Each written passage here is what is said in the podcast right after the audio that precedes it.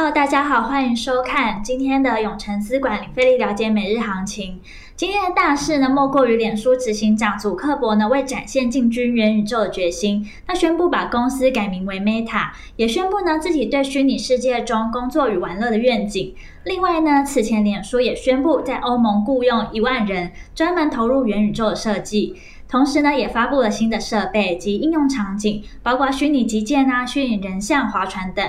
大家会觉得以后的网络社交会不会变成可以在虚拟环境中互动呢？欢迎留言跟我们分享哦。那我们先来看美股经济数据方面，受 Delta 疫情与供应链的冲击，美国第三季国内生产毛额 GDP 季增年增率为两 percent，创下二零二零年第二季以来最差的表现。那福特汽车的财报喜忧参半，但提高了今年的业绩目标，并表示晶片短缺正在缓解后，该公司的股价上涨了八 percent，提振华尔街的信心。那经济复苏后，继续面临价格上涨和供应链中断的担忧，一直是市场挥之不去的担忧。那美债殖利率摆脱了疲软的数据，激励了金融股的走样。那脸书呢更名为 Meta 后攀升，四大指数呢集体收红，标普纳指创下了历史新高。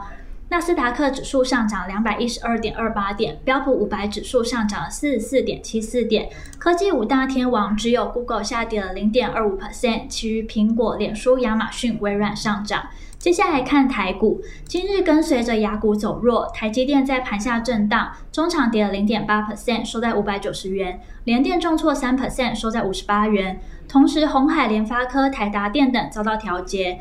宏达电搭上元宇宙题材，股价飙高，遭到关禁闭。昨天呢，再度列入了处置股价，但仍阻挡不了买盘的火力，股价持续飙上涨停，达六十五点六元，创了三年半来的新高。碳化性厂 Wolfspeed 财报报喜，那激励台股多档碳化矽大厂的表现。文茂呢涨停，汉磊涨了半根停板，而航运股呢今天喘强，长荣、阳明领军上涨半根停板，万海涨了四 percent。其他运输股涨势都相当不错，为盘面多头指标。而金融股卖压沉重，富邦金、开发金、台新金下跌一 percent。在主要电子权值股的压盘，金融族群也无力撑盘，拖累指数翻黑，跌破了万七，下跌了五十四点二二点，收在一万六千九百八十七点四一点，成交值放大至三千四百四十九亿。三大法人合计卖超一百一十五亿，外资卖超一百一十五亿。投信卖超一亿，自营商买超一亿。那目前呢，可以看出季线反压仍然压抑着台股的表现。今天早盘开平高盘后，在苹果营收不佳的影响，盘后股价走势以及纳斯达克期货的盘走弱。加权指数一度下跌超过百点，并跌破五日均线。不过中小型个股表现依旧热络，OTC 指数一度涨了超过一点三 percent，维持台股人气。加权指数呢得以缩小跌幅，收在五日均线下方约二十点的位置，还没有转弱的疑虑。那盘中热门产业呢，包含了航运、贸易百货以及造纸，未来趋势及展望。小幅度的回档并不会破坏台股反弹回升格局。电动车、元宇宙、第三代半导体等热门族群持续吸引资金追捧。